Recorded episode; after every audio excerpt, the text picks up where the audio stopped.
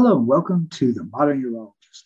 I'm Dr. Todd Cohen, Urology Medical Director here at Myriad Genetics, and I have the honor of welcoming Congressman Neal Dunn from Florida's second congressional district to be my guest today. Dr. Dunn, as I have known, was formerly a practicing urologist uh, in Florida with Advanced Urology Institute. He left that practice back in 2016 to become a congressman for the state of Florida. It is with my great pleasure to welcome Congressman Dr. Neal Dunn to join me today. It's good to be here, Todd. Good to see you again. Yeah, it's good, great to see you. And uh, you're looking great. I want to dive right in. So I'm going to ask you the very first question. How did you end up a congressman in Washington after being a practicing urologist in Florida for so many years? I, I was tricked into this job.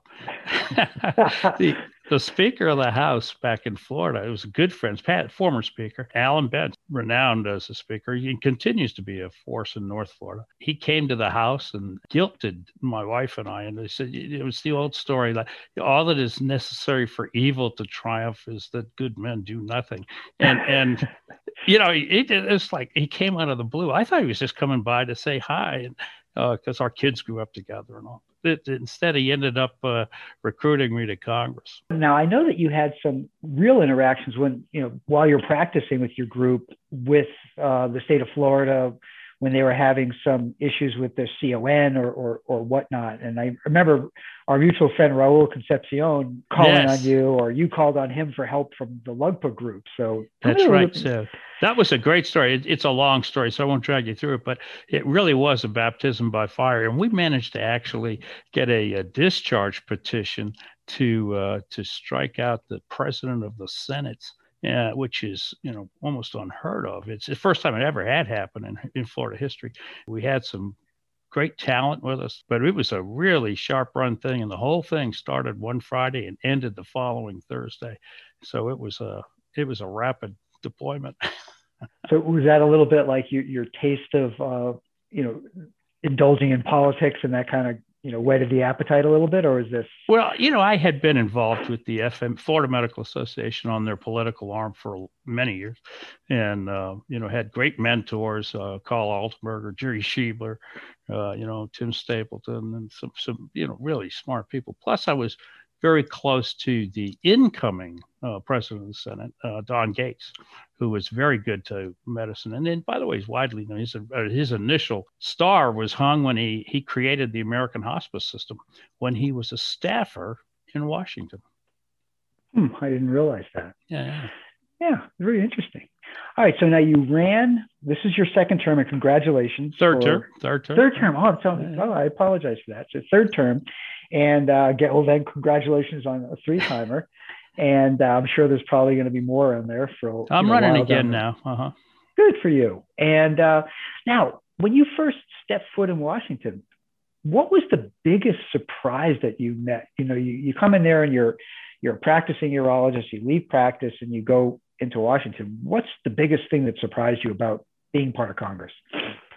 So uh, inside the Beltway, uh, you you have this uh, incredible news cycle that's it's like an echo chamber, and and and you literally cannot get the truth inside the Beltway. You have to go outside the Beltway and talk and you know check things. Everybody in the world is bombarding this government with information. As I've traveled to the capitals of many, many countries, I hear the same thing from them. So, you know, you'll be in Doha or Dubai or, you know, um, capital of Kyrgyzstan or Uzbekistan, and they say the same thing. So they're all suffering under the same thing. And that's probably, you and I were used to, uh, you know, much more scientific uh, sources of information.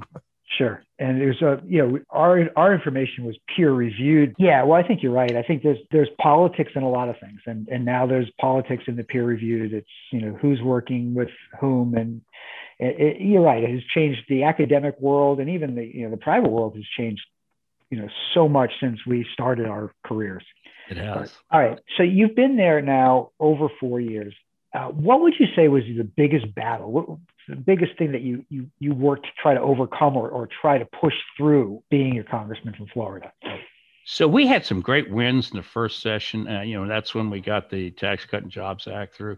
We made a lot of changes. Really, the economy took off like a shot. The foreign affairs was doing well. I sit on the NATO uh, Parliament, they call it, uh, so sort of runs NATO, and uh, so I spent a lot of time overseas, and, and we we were doing very well. And um, and then and we so we kind of ground into that muddy 116th session of Congress. Now we're in the 117th. Without a doubt, this is this is the hardest time because we're arguing about spending amounts of money. Nobody's ever spent money in the history of money the way we are. I mean, this is you know we we put in the first we had bipartisan bills we put through four trillion with a T trillion uh, dollars for COVID relief, and we just passed and Biden signed last week another 1.9 trillion dollars. Did you ever think that when you were practicing that you'd be working with trillions of dollars? I mean, that's that's that I couldn't is... even count that high. That's a logarithmic term. I never in my life. I mean, I remember we, you know, the old joke, you know, a million here, a million there. Pretty soon you got some money. And now we're talking, we just toss out trillions of dollars. That's that's 10,000 times as much money. It's a million times as much money. I think it's more money than most people, you know, can comprehend. Yeah, you, it's, it's, a number. you really, that you know, money and it, the economy really do count. Absolutely. You and I had a little conversation offline before we started about the doctor caucus. And yes. that there are, I think people don't realize that there are quite a few doctors uh, in Congress. And we are, as urologists, very well represented. And you, you, said you had a story about, you know, you know, some yeah. The, so I'm only the second urologist. There are 14 doctors now currently in Congress. Three of them are Democrats, the rest are Republicans, and now that's in House. In the Senate, there's four doctors as well. I'm the second urologist ever to go to Congress. The first one was back in the 70s and 80s. He died in office in 83. His name was Larry McDonald from Atlanta and so he's a very conservative guy, a small government type of guy, all for business, and he was a Democrat. so you know what's the chances right? But that that was that was what it was like back then. Now he died in office and i always like to quiz people do you know how he died? And nobody ever gets this right. But he, he was shot down by a mig over kamchatka russia in korean airlines 007 remember that? 400 he was on that flight he was on that flight, and uh, that ended his his uh, term in Congress. So, you know, there were all kinds of conspiracy theories. That's why they shot the jet down. No, I think it was just a cowboy Russian. But I mean, so I'm the second urologist, and I'm trying not to end up like Larry. You know. So you're you're, you're staying away from Russian airspace, or, or... that's right. It's that, it's that Russian and Chinese airspace. Yeah. Uh, now, my state, North Carolina, is also represented by a urologist. Greg Murphy, great guy, and I I helped recruit him actually. He was already in the state house there in North Carolina and chairman of both health committees and budget committees uh, in his state. So you know he brought brought some real chops to the uh, to the equation. I really enjoy working with Greg. Yeah. So are is the urologist the best represented surgeon maybe not doctor, but surgeon. Yeah, there's a there's a pair of OBGYNs, so okay, two of them, and uh, but I'm recruiting another urologist, and so we might go up to three, which would put us in in the uh, the lead position. That's that's great. Now, I'll talk to you about the doctor caucus because I know that you guys are are instrumental in a lot of when they talk about healthcare policy and things. If you could, you know, give everybody listening, how are they involved with the structuring or helping to structure healthcare policies? So everybody's talking healthcare now. I mean, literally every everybody on the hill is talking healthcare. But you know, most of them find it very, very, very complex. But we have become moved sort of center stage, and they, and they do tend to listen to us. They don't always agree with us, but they tend to listen to us much more than they used to. And we have, as a group, become much more cohesive, and uh, and we meet regularly. We are discussing all of the all legislation, but um, especially the healthcare legislation, and try to give our input on that. And when we see things going off the rail, which they do periodically, uh, we really try to get in there and stop it, get it back inside the white lines.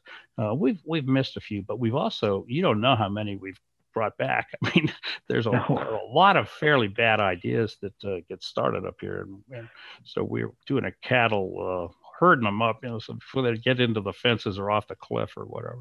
Sure. Now, I'm not going to ask you about the bad things that you fixed because that could get dangerous. Tell me about some of the big win that you would say on the healthcare side that the doctors helped spearhead or push forward. Yeah. So re- very recently, we got the uh, physician fee schedule. Uh, you know, was it was due January one to come in and really crush all the specialists of, of all specialties, surgical and non-surgical. And it was it was all about you know plussing up the uh, the primary care and staying budget neutral. So primary care needed a plus up, but the budget neutrality rules were were really cripping everybody. That goes back to the SGR and everything. And uh, uh, so we got that waived um, uh, for another year, two years. And, and, so that was great. Urology was going to take a hit, and they went up eight percent in this new fee schedule. We think that's that's what it looks like. Uh, you know, it's a prediction, but it, they should do very well with that. Uh, and they were probably going to go down eight uh, in urology alone. But but that's true of all the specialties. The American Medical Association looked at all of those specialties and said that they went from minus five to plus 4.1 uh, in this new fee schedule. We, and we got that at the bloody end of December. I mean, we were here. We were here at between Christmas and New Year fighting on that. That was a a terrific there. And there was a few other things we waived the sequester and and uh, so we and got three billion dollars added to the providers fund, paying providers so that we could do that. So there's some very important reasons to be involved with that. But it also, I I think, just in healthcare, we got to keep that patient physician relationship front right. and center because people don't realize how important that is. Well, the patients realize it's important to them. If you ask them whether they want personalized medicine or a government medicine. They don't want government. They, they want personalized. Nobody, nobody understands medicine in real time. Don't nobody understands what good medicine is in real time except physicians. Well, other people can measure outcomes, but as a sick patient comes in, and say, what's a good thing to do for them? What's a bad thing to do for them? Only we know. You're absolutely right, and I, and I think people don't realize that a very small amount of the healthcare budget actually goes towards the doctor. Oh yeah, it's it's right. That's a completely lost thing in in, in Washington. That's Beltway does not. They don't even realize. It. Well, I think that the problem is, and you may agree or disagree, and I'll, is the doctor's the visible person. You know, healthcare. You, go to see your doctor, or your doctor does your surgery, or your doctor takes care of you. It's kind of lost that you. Yes, you have to have hospitals, absolutely, but the doctor's the visible because they're they're providing the service. You never saw a hospital administrator scrubbing into a case. you know? No, you're absolutely and, and the growth right. of the administration side of, of medicine is just obscene. And it's honestly, we should, you know, put a lot of that blame on the government because we require all this reporting and compliance. And, the, the right, yeah, regulation has has brought that on, and you know, mm-hmm. and all of that it, it has spawned a whole new. It seems like a whole new so another thing, we pounded on CMS for three years and said too much paperwork trying to trying to get approval for for uh, a service, a treatment, a, an operation, everything. And and so we in this last relief bill we got it is uh, the the payers, the insurance companies have to adapt themselves to your EMR instead of your EMR having to adapt to them. Doesn't sound like a lot. That is huge. Is there a move, or do people talk about having them be interconnectable? I know they do with practice management systems; they kind of have to be. But is but is there a move or a desire to make EMRs be able to speak to each other. From the highest mountaintops, we've been yelling this forever. Everybody has, and for one thing, it's it's an it's a cost to the medical system to not be able to talk to each other, and uh, and oddly enough, the VA led the way on this thing. Um, eh, they adopted. They started by adopting after after wasting billions of dollars on their own homegrown EMRs, many of them different ones in different centers. They finally we forced them recently, just since I've been here, we forced them to go to Cerner, which is the same as the DoD EMR. And you know, everybody complained they want another EMR, but they got on it. They like it. It's no harder than any of the others. And now they're interconnected not only with DoD, but with all the payers. If you if you're on an EMR of any standard EMR, you can now you don't have to fax back and forth to the VA. You can send things electronically and uh, so I think we're going to see that. I think that's and that was a that was a wonderful bit. We really made some headway over the VA. By the way, I was the chairman of the VA uh, Health subcommittee for a while. I moved over to a new committee, Energy and Commerce, which is where the big healthcare subcommittee is, and that's where I sit. But back then, I was chair of uh, VA, and we, um, with the help, I'm going to give him credit. Phil Roe was the chairman of overall VA, and uh, passed a, a, couple of bills, the Mission Act and the and the Accountability Act. So now they could fire people at the VA, which they very very hard to do before that. But they can also they also allowed for patients in the VA to go see community care. Uh, so if you live in my district, a very rural district, you might be 300 miles away from the nearest VA medical center, and uh, you don't want to have to go there every time you need, you know, orthotics or an ear exam or something. You can go into the community now, and uh, that has really been a big, big, big help for the VA. And we, and by the way, the physicians are getting paid now too, which if you've ever worked with uh, billing issues with the VA in the old days, uh, that was really that was a difficult thing. But starting in 19, they got paid within two to three weeks. Everybody. That's incredible. That's a big change. Tell me, you know, you know, we, we were talking a little bit about VA, and a lot besides this has has changed with the VA. The doctors being paid, going out into the community, but you guys have also, specifically when we talk about urology, have started that uh, precision medicine initiative uh, with prostate cancer you know, I know I know that you were involved with that. Yeah. Um, can you tell us a little bit about that? Yeah, that's the Prostate Cancer Treatment and Research Act, and uh, near and dear to my heart. I've been working on the research side of VA since I was there, and uh, really trying to you know focus on veterans issues as opposed to you know, scattershot issues. So the prostate cancer is is the number one cancer in the VA system, and uh, there's uh, literally hundreds of thousands of living veterans with uh, with prostate cancer. And we're we so one we should be spending some of our research on that, maybe a lot of it, and we spend nine hundred million dollars a year on research in the VA. So uh, there's, you know, you can get a lot of research done with that. And now we, what we did is we caused the VA to cooperate with uh, some of the leading centers in the world uh, on uh, on prostate cancer research, and and and honestly coordinated a lot of that with the Prostate Cancer Foundation, who I think you're familiar with. And sure, uh, it's been very rewarding relationship. I was working with them as a civilian, and now as a in Congress, uh, uh, we've been able to tap into the experience that I had with them, and of course their experience with prostate cancer, and, and all of the top leading research institutions in the country. So, uh, you know, that's been a very rewarding thing to see that improve. Now, my, my new bill would actually sort of focus that, refine that a little more, uh, both on the research side and on the treatment side. Uh, so I think it's a step forward, and it's not a top-down mandatory. This is the way you got to do it thing. It's guidelines. Yeah, I know. You know, talking to people at the VA and understanding that in urology, anyway, urology falls under surgery, so and it's it's overseen by a surgeon. So I know there's there's some difficulties in getting, you know, not just urology, but ENT and orthopedics are all under that same umbrella. So I know it's a little bit difficult at times to get specific subspecialties, you know, involved in that research process. And a lot of it is going through things like the Prostate Cancer Foundation and and you. Yeah, and, somebody who's professional at it. I mean, well, you don't have to reinvent the wheel, you know. We, yep. it, you just have to make the wheel keep turning, well, grease I, the wheel. I heard an interesting statistic that 14% of all men with prostate cancer in the United States are treated at the VA. Yeah, I'm not surprised at all. I mean, we had a we have a huge population on that, and um, it's actually been fun for me because one of those centers is the Murtha Cancer Center, which is at uh, part of Walter Reed, which is where I trained, and it's right here in town. So uh, I get a chance to go back up and see some of the old crowd, and, and uh, you you miss you miss being in practice. Yeah, so absolutely. You know, one of the things that uh, all, and you know this now, I think, uh, that uh, every day you go to work, you get to help people. And uh, that's kind of a special uh, thing. You know, in Congress, every day we go to work, try to help people, but we don't do it every day. I can tell you that. So you, you have some days where you, you know, you strike out.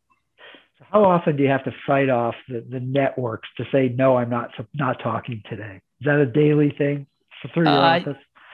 So they, you can train them, you know, you, you know, uh, uh, if, if they keep banging on the door long enough and, you know, but you know, the other thing is you have to work with the, uh, the media because how else will anybody hear you? It's not like I have you know they don't have a Neal Dunn TV channel at home or, or radio. Not, not yet. Not, yeah, no. So you got you got to work with that uh, media. And by the way, back home the media has been outstanding. So my local media outlets in each of the cities and counties, have, you know, have no trouble at all working with them. Sit down with the editors, reporters, work through you know what they want to know, what I want them to put out, and I've never had a bitter relationship. It's a working relationship in every sense of the term back home. It's the national media is so hyper partisan. By the way, more partisan than the Congress. Democrats and Republicans can work together, but you stood up a microphone and a TV camera in the in the conversation, things go sideways. Well, you know, it's, it's entertainment in some respects. Yeah, yeah, I get it. You know, the, the I don't agree with it necessarily. Chaos sells or something, you know. But you know, if, yeah, if it's boring, I mean, who's going to watch? So you know, if they say that you know this Republican and this Democrat sat and had They're, lunch and got along. I mean, who cares? Nobody yeah, that's not that. news. Right? That's not news at all. all so, right.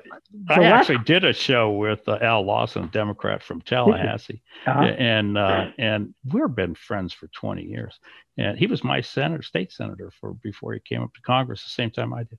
And uh, so, uh, and everybody, it was a political science uh, class at FSU that we were talking to, and they were just stunned that you know we were getting along. Just oh, Al here, yeah, yeah. yeah, I think the perception is that none of nobody likes each other. That's that's it. Yeah, that's not true at all. That's just yeah. not true at all. Yeah. I think behind closed doors, everybody gets along. But the last thing I want to ask you is, what advice would you give to? Uh, you say you're recruiting a urologist into you know to join in Congress. What what advice would you give to a practicing physician that hasn't had a whole lot of experience in politics at the state or you know or, or national level, you know, to get involved to, to make that track to like what you did? So uh, I think that uh, every one of us, every doctor, should be involved with uh, you know the medical association of their choice that represents them in both state and federal legislature. And you have to decide who represents you.